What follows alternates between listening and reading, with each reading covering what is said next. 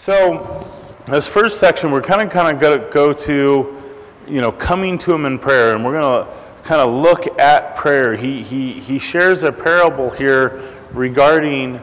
Um, this situation and, and this story he kind of puts out there, uh, if it was a real story or not, or just an example he gave.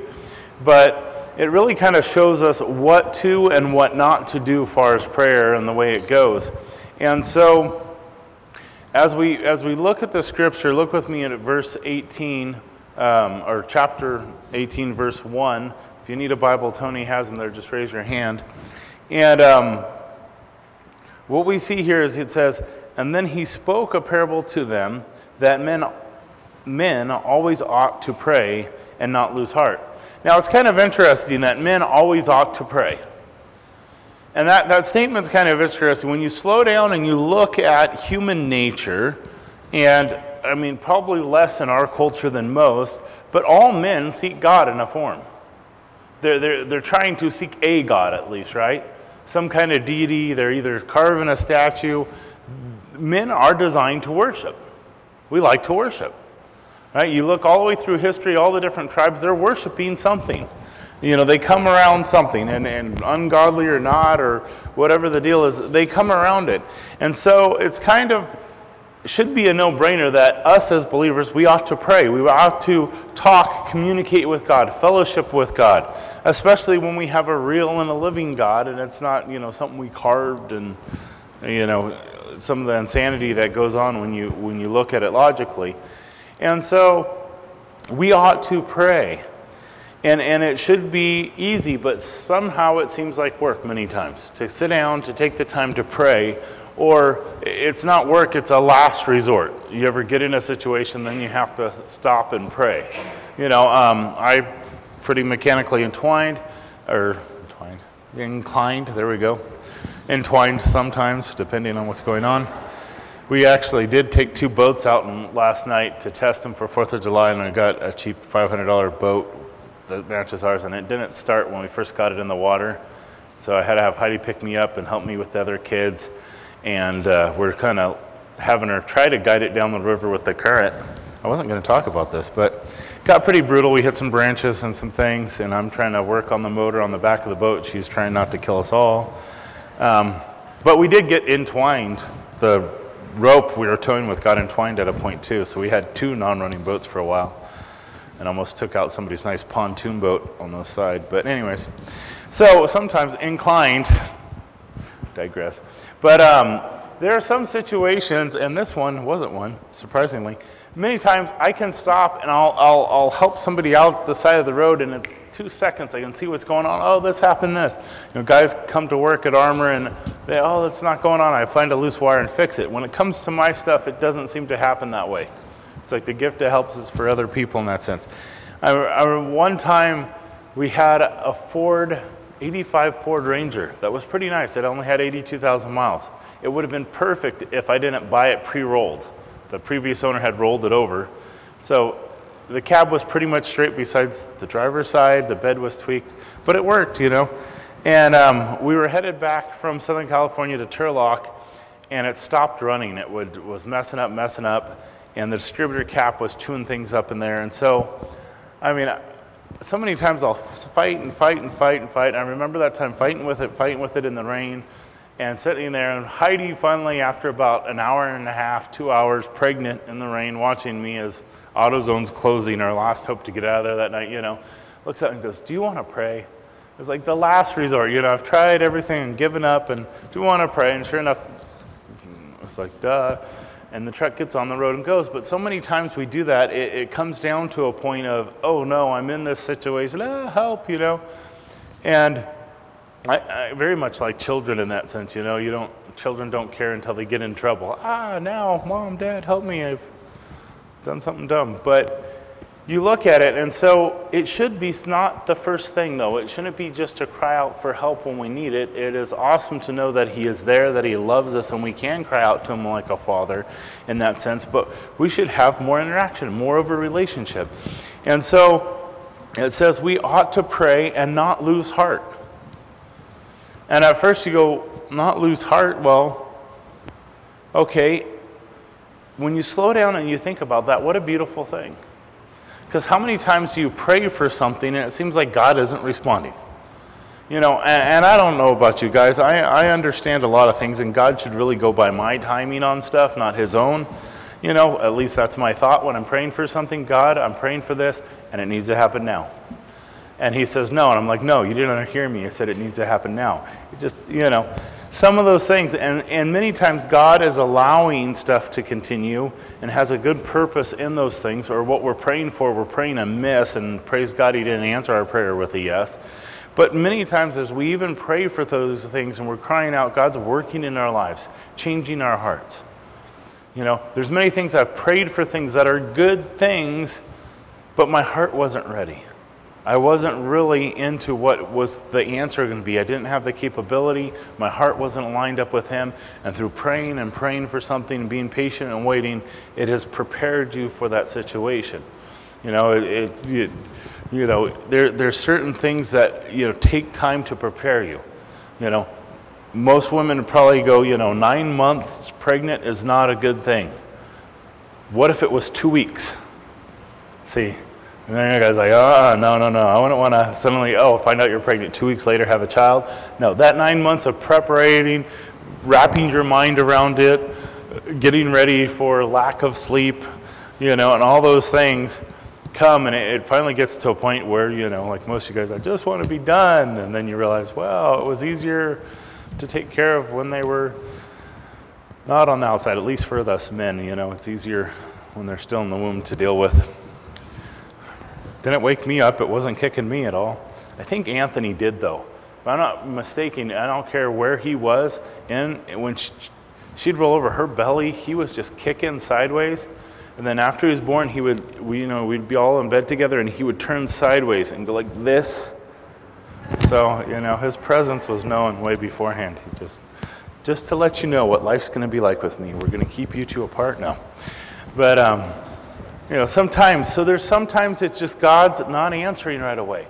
And it seems, but He commands us, He's telling us, do not lose heart.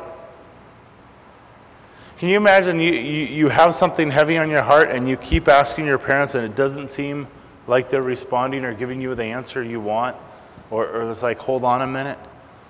You know, that, that, that's a hard thing. You know, when you come to your mom, Dad, I really want, you know, I really want a new bicycle or I really want a car, I really want something. And your dad goes, Well, no, not right now. Now's not the time. You're not old enough. But keep asking. See, that changes it all when he would say, Hey, just keep asking. And, and don't lose heart. Don't lose heart. This is going to come. There is going to be a time for these things. You know, you, you, you sit there and you look at things, and, and, and you know, maybe you're single and you're praying, God, I, I can't, I, I really desire to be married. I, don't, I want to have children. I want to have these things. Continue to pray. Do not lose heart. He has a plan in those things. You know what I mean? Yeah, and sometimes, you know, He's preparing us in that way. But we're going to have to change that around. But um, it's one of those things where it just really prepares us. And, and he kind of clarifies this. He gives us this picture here in this parable. In verse 2, it says, saying there was a certain, or saying, this parable, there was a certain city, a judge who did not fear God nor man. And there was a widow in that city, and she came to him, saying, Get justice for me from my adversary. Now, this judge it really clearly says here, didn't fear God or man. Okay? And, and, and, most likely in this time, it would have, you would have been comparing it to a judge, would have been a Roman judge. Okay, it wouldn't have been a religious leader in the Jewish culture. We would have been talking about Rome running over in the area. And he doesn't care. He, he has no concern about what's right and wrong before God, any morality judgment, and nor does he care about any man's opinion. I don't care if this guy, he's not after political office, he has his position. He isn't worried about what anybody says. Okay, he's only worried about himself. And in verse 4 it says, And he would not for a while, but after he had said in himself, I, I do not fear God, nor I fear man, but yet because this widow troubles me, I will avenge her, lest by her continued coming to me she, she wearies me.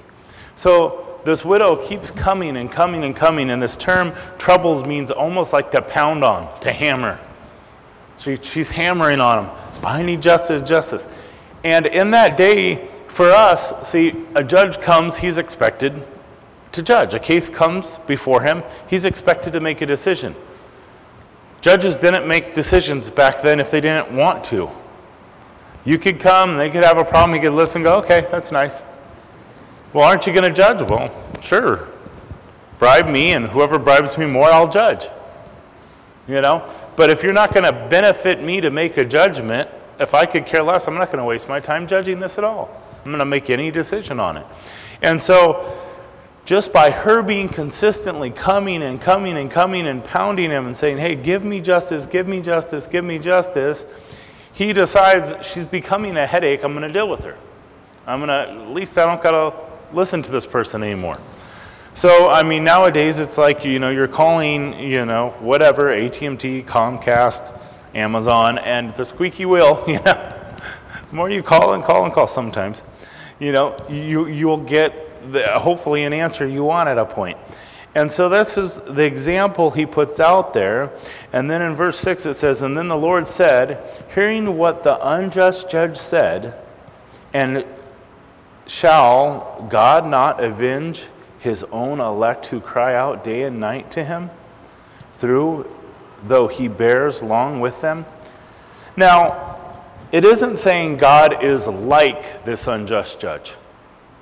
He's saying, even if this guy who is carnal, who is wicked, who is unjust, who has no concern for this other person, no concern of God or any man, is willing to make a judgment because this person continually comes to him, how much more does God, who cares and loves you, is going to defend you, going to defend his chosen, his elect, who cry out day and night to him? And he brought bears with them, long suffers with them. He's patient with them. And it's kind of interesting to look at that and go, how much more? And, and, and many times it's easy to lose heart. But in this example, he brings it out real clear. It's not even just do not lose heart. Let's take a look at this and say, how much more does God care about you?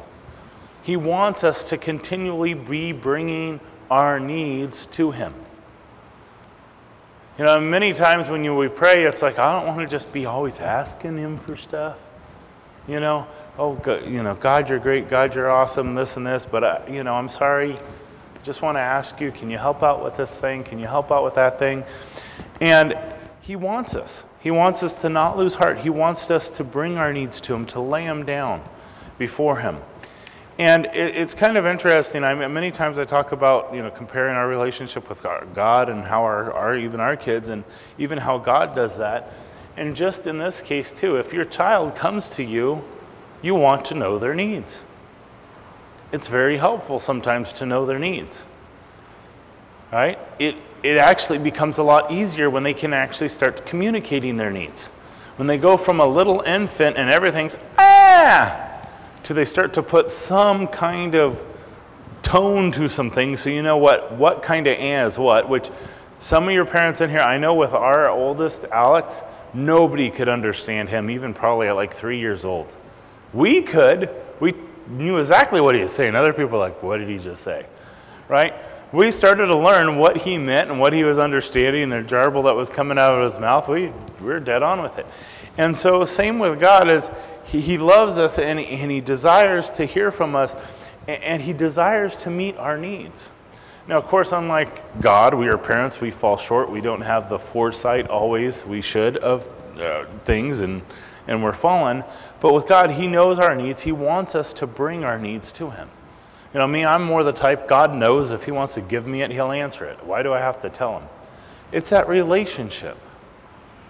You know, it's a relationship, and there, there's, you know, the basis of it. He wants us to come to Him. He wants us to communicate with Him. He wants us to walk with Him.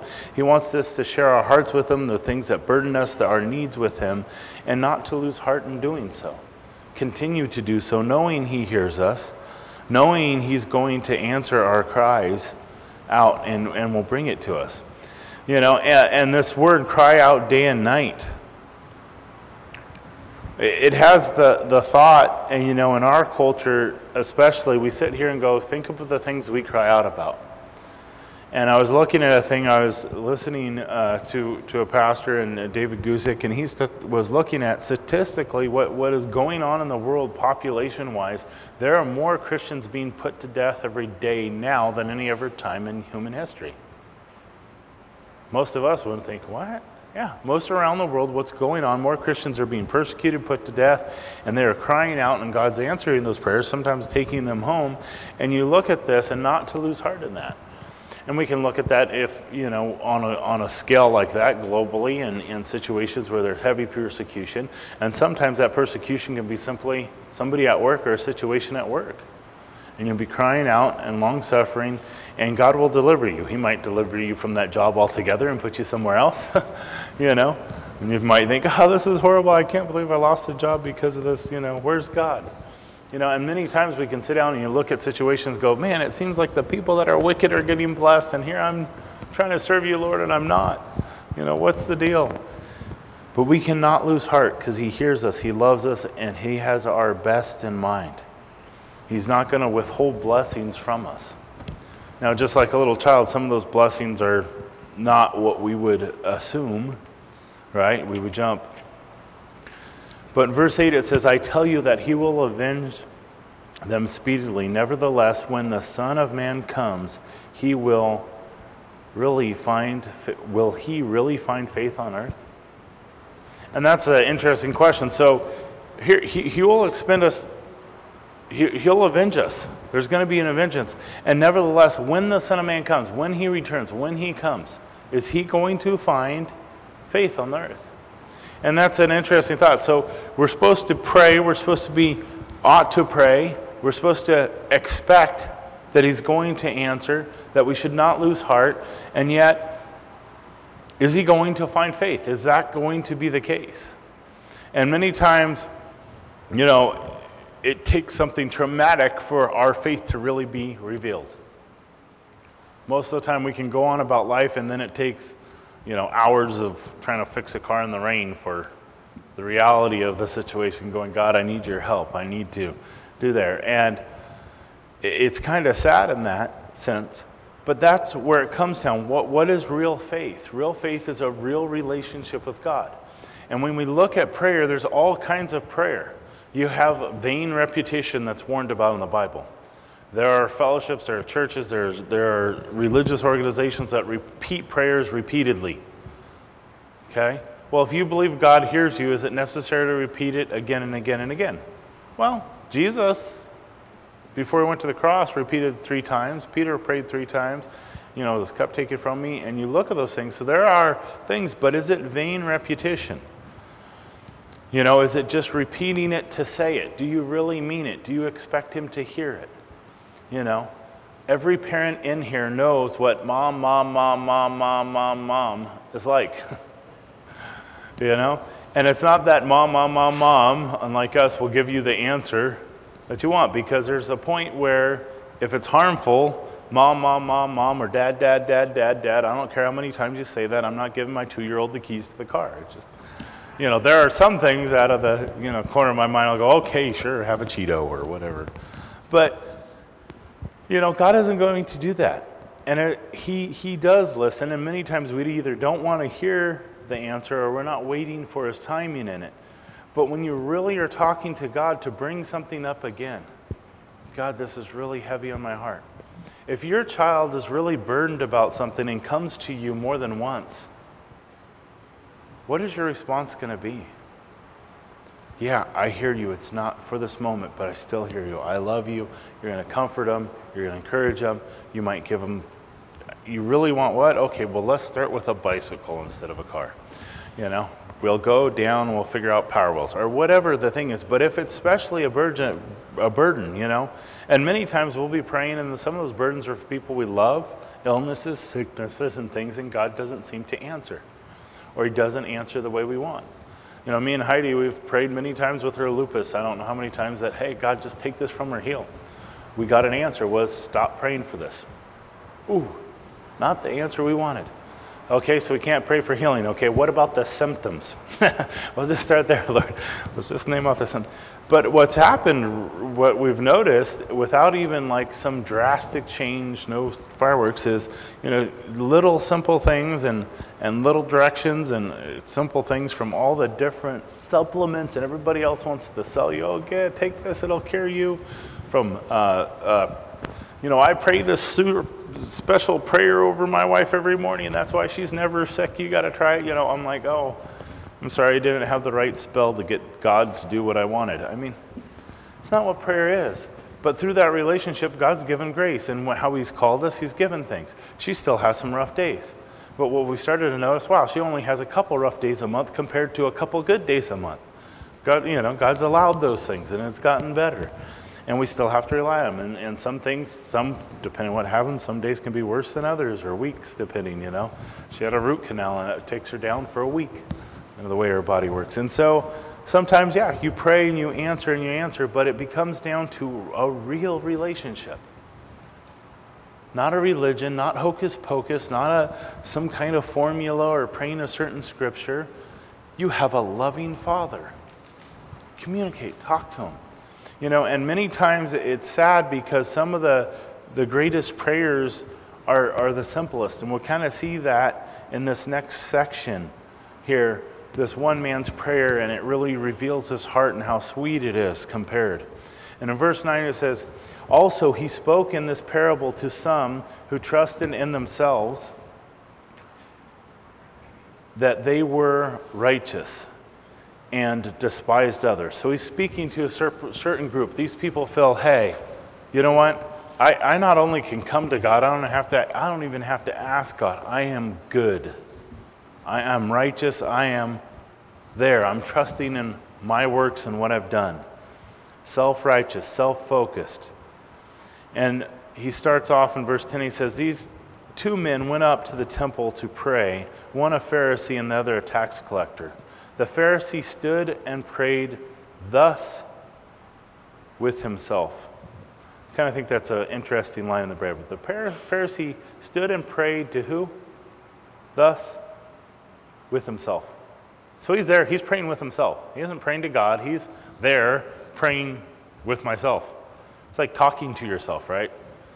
And depending on the situation, that can be intentional or unintentional, right? You ever talk to yourself hoping other people will overhear? I've never done that, right? Never like, you know, I, grabbing groceries out of the car. I wish other people would grab groceries. I'm just stating things to myself that there's a car full of groceries out front, uh, telling you, you know, yeah. And so he's sitting there praying to be seen of men. And it says, praying thus, God, I thank you that I am not like other men, extortioners, unjust, adulterers, or even as this tax collector. And that this is a big thing. This tax collector, you know. I fast twice a week and I give tithes of all my possessions. I've done this and I've done this. Can you imagine what that looks like? To get up there and he's praying this, right? He's praying this in a place where he can be seen, he's praying it where it can be loud, right? I mean, this man over here, I'm not like this guy, you know? It's like, I don't know in our culture if we've ever ran into that. I mean, how, maybe some of you guys around Thanksgiving have had a family member pray, I'm thankful I'm not like my brother. And I've had my kids do that, I guess, thinking about it, you know. Dear God, I know I'm not perfect, but my brother really deserved it. Some of those things. But you sit there and you look at this picture and you got I, I, you know, I again in there. This, he's all about himself and what he is and what he's accomplished and who he is and how he's worked and how good he is. And I fast and I do this. And in verse 13 it says, And the tax collector standing afar off would not so much as raise his eyes to heaven, but beat his breast, saying, God, be merciful to me, a sinner.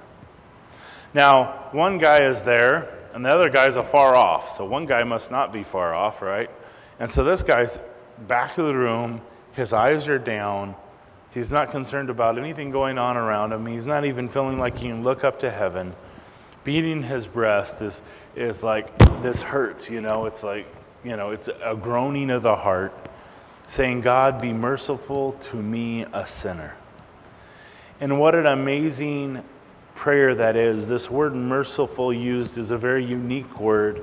It is merciful because of your atonement, is kind of the, the flavor it has, if you would. It is merciful not just because I want you to be merciful, but merciful because of what you have done. He's saying, God be merciful because of your work to me, a sinner. And verse 14 says, And I tell you this, the man, the man that went down to his house justified rather than the other. It's kind of interesting when you see this and you look at this simple situation, you go, oh, yeah, obviously self righteous and stuff.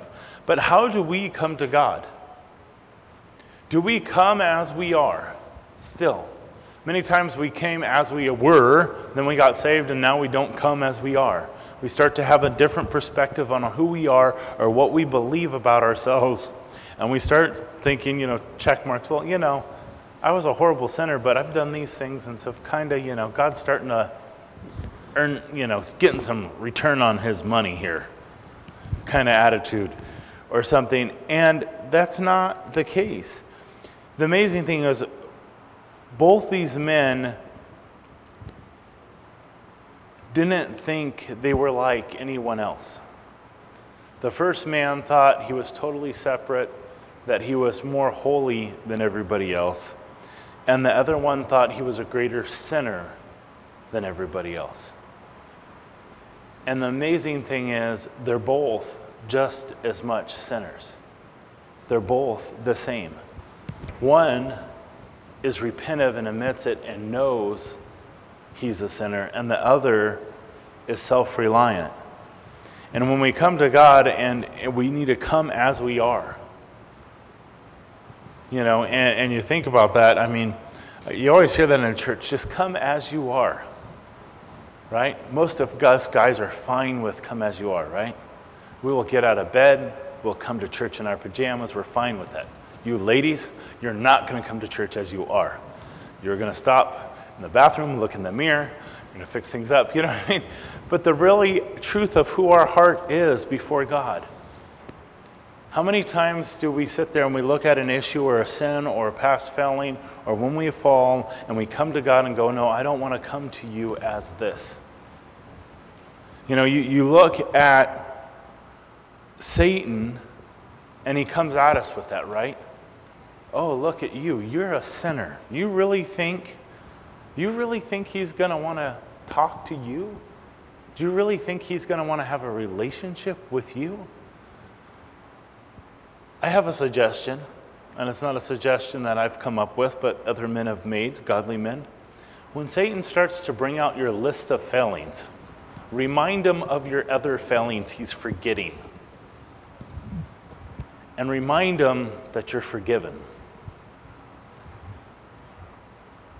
You know, it's kind of an interesting situation. I watched a little thing on bullying on, on Facebook, and it just kind of came to mind. You know, you get a bully comes over and goes, I don't like you. Well, I don't like you. And it goes back and they get an argument with this little girl this guy does on stage. And then when the bully comes up, uh, or, you know, comes again and say, hey, be mean to me. And the girl goes, I don't like you. She, he goes, yeah, I'm not that great of a person. She goes, well, you're ugly. He goes, yeah, I'm not that good looking either. Yeah, it's kind of, I'm sorry. You know, well, you smell. I could shower more. And it totally this, this girl arguing with this guy, knowing it's a setup on stage, totally demeanor changes. How, how do you argue with, you know, well, yeah, I wish I could, you know, yeah, I'm really ugly. I wish I could, you know, you're pretty nice looking though. And just totally dies it. When Satan comes at you and he tries to bully you, yes, you're a sinner. We're all scum. Jesus loves scum, saves scum, redeems scum. You know, and many times we come to a situation and we think, there, God tries to keep us away from what? Fellowship. Well, I don't want to go to church. Why? Because they might find out I'm a sinner. You know, we, we start to distance ourselves. And we let Satan get in and we start to doubt what he's done. We're all sinners. And that's what's so beautiful about this is it's not based on us, is it? It's based on his mercy, his work, what he has done. You know, God doesn't say, "Hey, I'll have a relationship with you when you accomplish A, B, C, and D. I'll forgive you." No. Simple confession here. That one verse contains it all. And so the rest of 14 says, For everyone who exalts himself will be humbled, and he who humbles himself will be exalted. So, on top of that, you come humbly, God's going to exalt you. He lifts you up. You know, if you come in prideful and like this other man, God's going to have to, hey, wake you up. Did you forget who you were? No, I'm this great person. Okay. Well, let's just share this fact about you with a couple of your close 6,000 friends on Facebook, and we'll see how great you think. No. But you look at those things and you humble yourself. Now, this McKay, I was kind of interested in if we came up talking with him. I'm going to kind of write him out here. He was joking around about something, I said, Oh man, you got to make shirts for that. He goes, Yeah, we should have a new church logo. It says, Calvary Chapel, making humility great again. Yeah, kind of contradiction, but I thought it was hilarious. But you know, you sit there and you look at it. James 4 7 says, Therefore, submit to God, resist the devil, and he will flee from you. Draw near to God, and he will draw near to you. Cleanse your hands, you sinners. Purify your hearts, you double minded. Lament and mourn, weep. Let your laughter be turned into mourning, and your joy to gloom. Humble thyself in the sight of the Lord, and he will lift you up. I love James in this sense because he doesn't mess around. He didn't say, if you are a sinner, you need to humble yourself. If you happen to fall in this, no, he calls you sinners straight out. You sinners. That's the truth of who we are. We are fallen men, we are sinners, but God still loves us. And there is a time to sit down and reflect about who we are and our nature and be grieved by it. Our sin nature shouldn't be bragged about, shouldn't be you look at it, it should be a grievous thing. You know, many times if you hear people share their testimony and stuff, and it was like, oh man, I used to this, this, this, this. Oh yeah, and Jesus saved me. Really? You know, yeah, I was. And, and it's like you glorify this past compared to, man, this was, I caused so much pain, so much destruction. We, we, we are all, and just human nature, we're all real prideful, aren't we? Right? We just go straight to pride. Oh, I have, I'm great, I've, you know, I was a sinner, but I was a good one. I was the best one, man. You guys should be all envious of how great of a sinner I was. But then I accepted Christ, and you know, you know the rest of the story. But, anyways, you know, 15 minutes on how horrible a sinner you were, and then say, Jesus loved me. You know, you sit down when you look at the truth of the matter is no, we are all horrible, nasty sinners, and we need Jesus to forgive us. And he clearly brings us out in this. And when you think about that as, you know, come and pray, come and seek me, do not lose heart. Come to me. And come as you are. What a beautiful thing. Anybody in here, you can, no matter where you're at, instantly turn your heart to God and draw near to Him, right? It said, Therefore, submit to God, resist the devil, he will flee from you, and draw near to God, and he'll draw near to you. Not cleanse yourself, repent. No, just simply draw near to Him. In whatever situation you're in, you can sit there and go, God, I need your help in this. I'm blowing it. And draw near to you. And He goes, okay, well, I'll give you some time. I'll give you a couple weeks and see how this. No, He says he, He'll draw near to us. And He's faithful in that.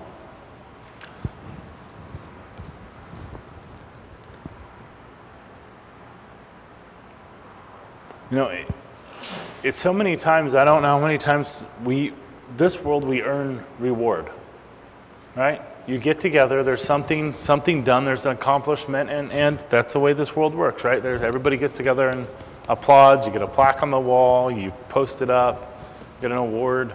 You know, I don't, you know, people have trophy cases depending on who they are, athletes or whatever, and that's what we do. We applaud and back people up for reward. That's not the way God works. There isn't a performance, there isn't a, oh, you accomplished this, and so therefore I'm going to reward you. It is all based on what He's done. And sometimes, I don't know about you guys, it seems like the world and, and life beats me up. And I stop and I sit down and I go, man, I feel dirty.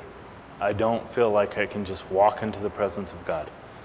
How many times have you come in for worship on a Sunday morning and go, I don't feel, I don't even think my heart's in the right place to start singing a worship song?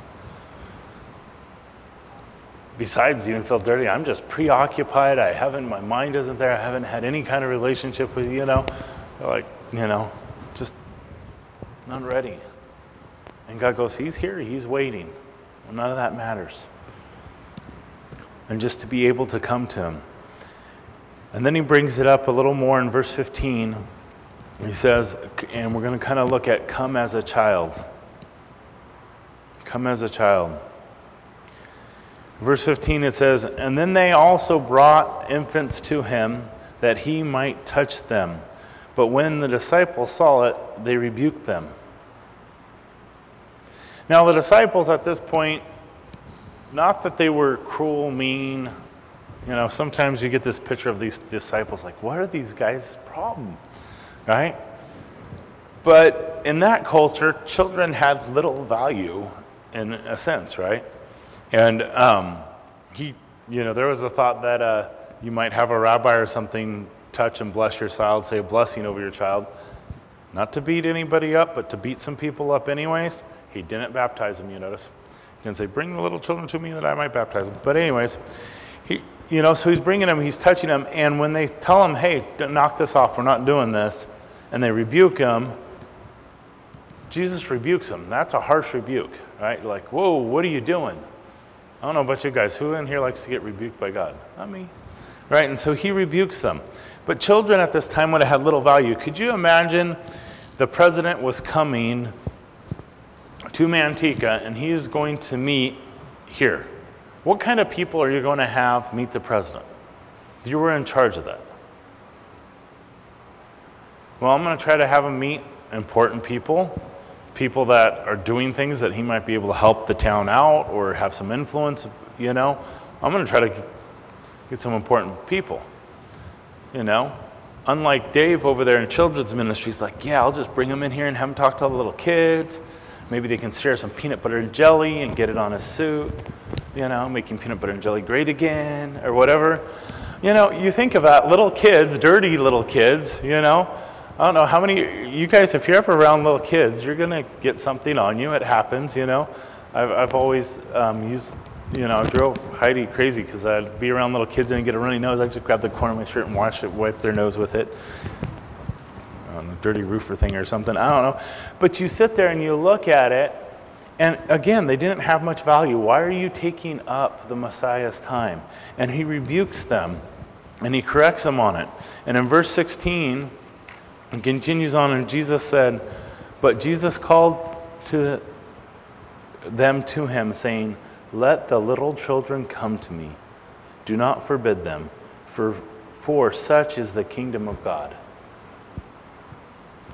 It's amazing to see that these children and the way God viewed it was I mean, you think of all the Pharisees, all these great things, his disciples, and he looks at these children and go, man, this is the kingdom of God. And everybody you're walking around, the temple, the sacrifice, he was like, woo, look at this. This is the only time he actually makes a comparison to the kingdom of God in Scripture as children, these little children. This, this, these, these little ones, this is the kingdom of God.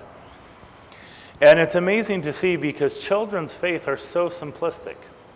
When you have your kids and, and kids, it's so simplistic, especially when they're young, until you've taught them something different by your actions, right? They think you're Superman. You can do everything, or you're Supermom, right?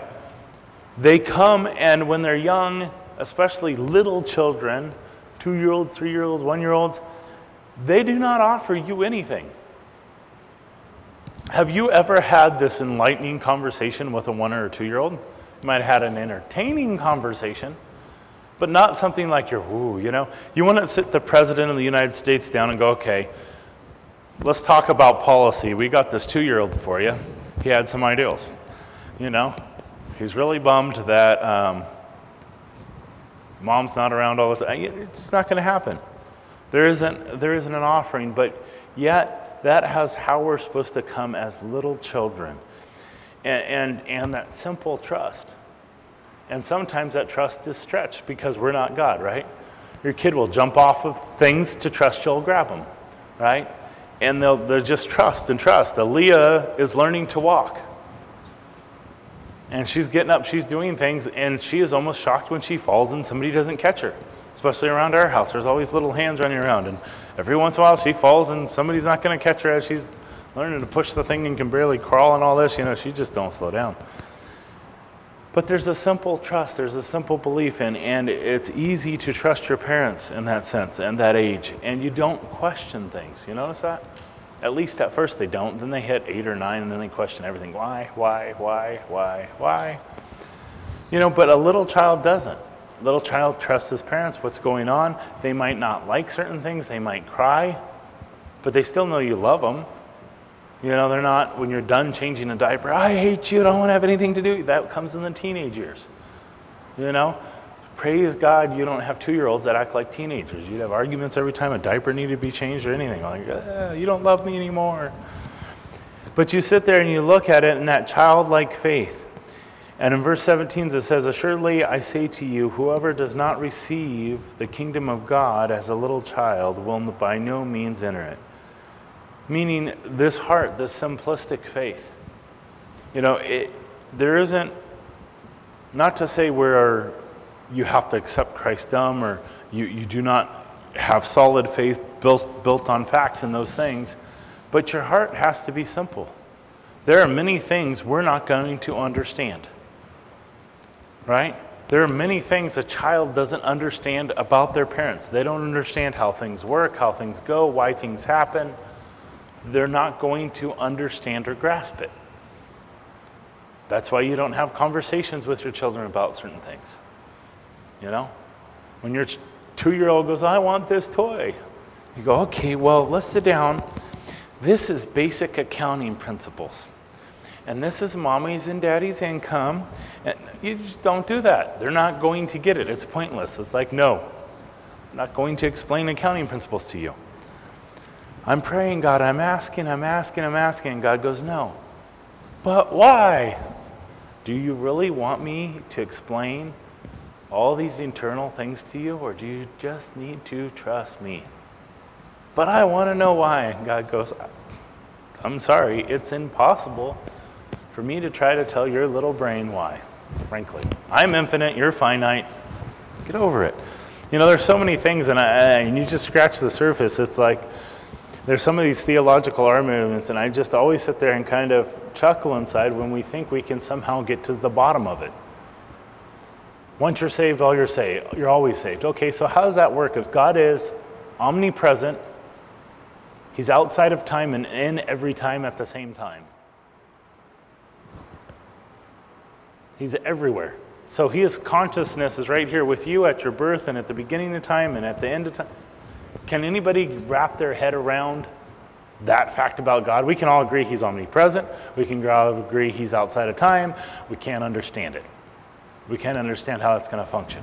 Now you sit there and go, oh, well, did Lucifer fall before the garden or after the garden? And they get in these arguments of time, and you go, well, it happened, I can tell you that. The time frame? Not necessary. I'm not going to understand it. And if I needed to, he would have explained it to me. You know, there's certain things you tell your kids, and there's certain things you don't tell your kids until they're older and when they can start understanding things. And many times God does that, but we are to come to Him with like a little child. So there's that aspect that puts us all in a little category of little children, right?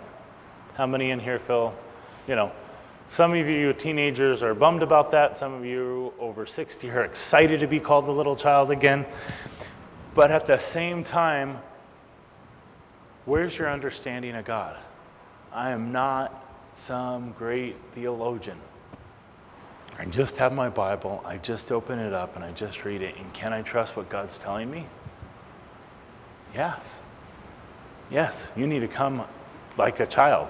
It doesn't say come like a well educated, degreed professor. It doesn't come like this. Don't come like his disciple. Don't come like a Pharisee. You need to come like a child.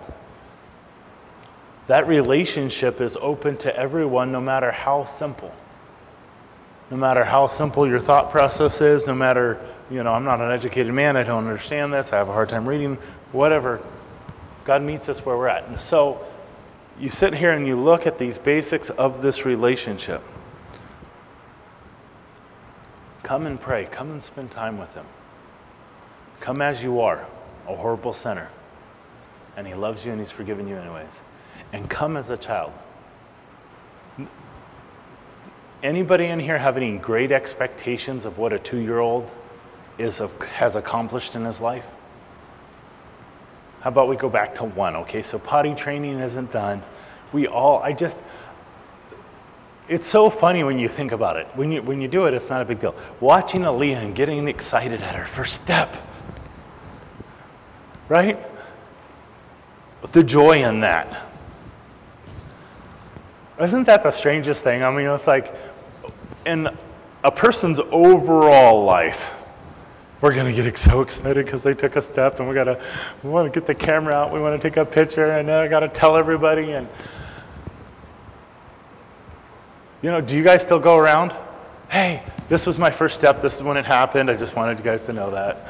No! Mom dad look i you know i took my 10081st step or millionth step or what. No it's right it's such a little accomplishment, and in the big picture of reality, so minute. But don't you see our Heavenly Father being the same way with us?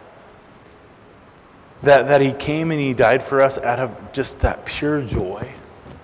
Not that we could ever offer anything to Him, but it's just this pure joy that He's watching us and go, "Oh, look what, look what little Pastor Timmy did! This is awesome!" You're thinking, yeah, in the light of things, that's nothing. But he's excited because he's our Father and he loves us. What an amazing thing. John 1:10 says, "He was in the world, and the world was made through him, and the world did not know him. He came to his own, and his own did not receive him. But as many as receive him, to him he gave the right to become the children of God, to those who believe in his name." Who were not who were born not of blood nor of the will of the flesh nor the will of man but of God. That basically summarizes everything this morning. God didn't come because of your bloodline, you're not saved. Because of the will of your flesh, anything you can do in and of your own strength, nor the will of man and its accomplishments, but only of what God has done on the cross, we are considered his children. And that's never going to change. No matter how long you're saved, no matter how many mistakes you make, no matter how much you sin, God's going to love you. And he's going to be your child. And he's going to still celebrate at your first step, in a sense, or your little steps, or the little accomplishment. You know? Can you imagine?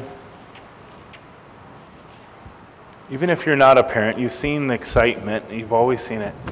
The excitement over when your child first says, Mama. And it's clear, and I'm sure there's been debates on how much of a mama or dada it was and how pronounced, you know, clear it was or not. But you think of that, right? The joy that comes. What happens when a person for the first time turns around and goes, Daddy, Father, God, forgive me. The Bible says there's rejoicing in heaven. Why? Because it's like that little children, isn't it? It's like that little child. God says he rejoices every time a sinner repents, comes to him. When we have fallen and we've blown it and we turn to him, it isn't, oh, they're back. No, he's rejoicing, he's excited, he's glad we're growing. It's just, you know, and, and sometimes you teach through the word and it's really convicting and all this. This morning, there's not a lot of conviction here. There's a lot of enjoy your relationship with God because He loves you no matter, I don't know, how dumb you are, how sinful you are, how stupid you are. Just sit there and spend time with Him. He loves you. Repent. God, help me. He rejoices over that little heart change. What an awesome thing. No great requirements, no great education, no God's waiting for you to do this. You know, God, we've talked about how God calls us, how God prepares us for ministry at the men's thing, and all these things, and all these awesome doors He opens up. That pales in light of Him desiring just to have that relationship with you. You know, you require your kids to do things around the house, wash dishes, and most of the time when you first teach, start teaching your kids and they want to help with the dishes, Please let me help with the dishes. How effective were they at washing the dishes? Now, when they're older, you have expectations, but when they're little children, because that's what we're talking about here, how effective were they at washing the dishes? No. Did you give them the task? Yeah. When they failed, were you so upset about it? Was it the end of the world? No. You loved them anyways. That wasn't the point right? And many times with ministries, that's, I think, very much where we're at. Yeah, God might call you and stuff, but don't forget, He just wants there. And most likely, the ministry He calls you to, you're not going to be that great at it. It might take some time. You know, it's okay. I remember one situation when Abigail, I don't even know how old she was, five or six, we were at, um, up at a family camp in uh, Pinecrest and I took Anthony out, or Alex out on the boat first. Anthony was too young, and we went fishing one morning, caught one trout. Praise the Lord, one trout.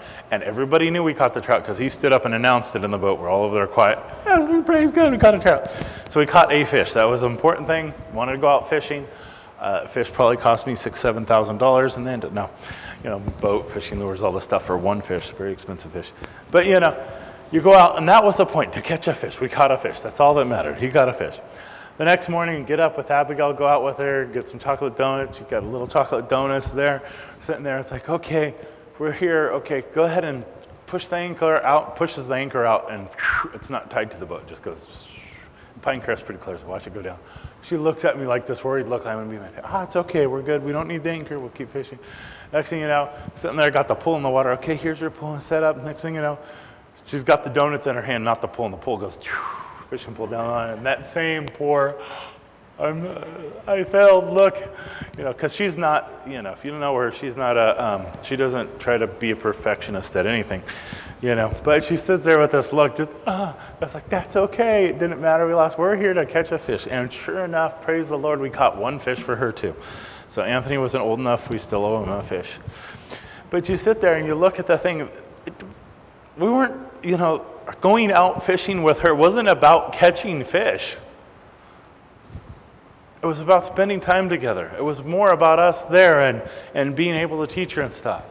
Have you ever thought God's called you in, into a ministry and a direction not because you're going to be great and effective at it, because He wants to do stuff in your own life? Right? Many times we go out and, oh, we started in this, Lord, and we were praying about it, and you got it, and we went out and we obeyed, but man, I don't see any fruit. I'm horrible.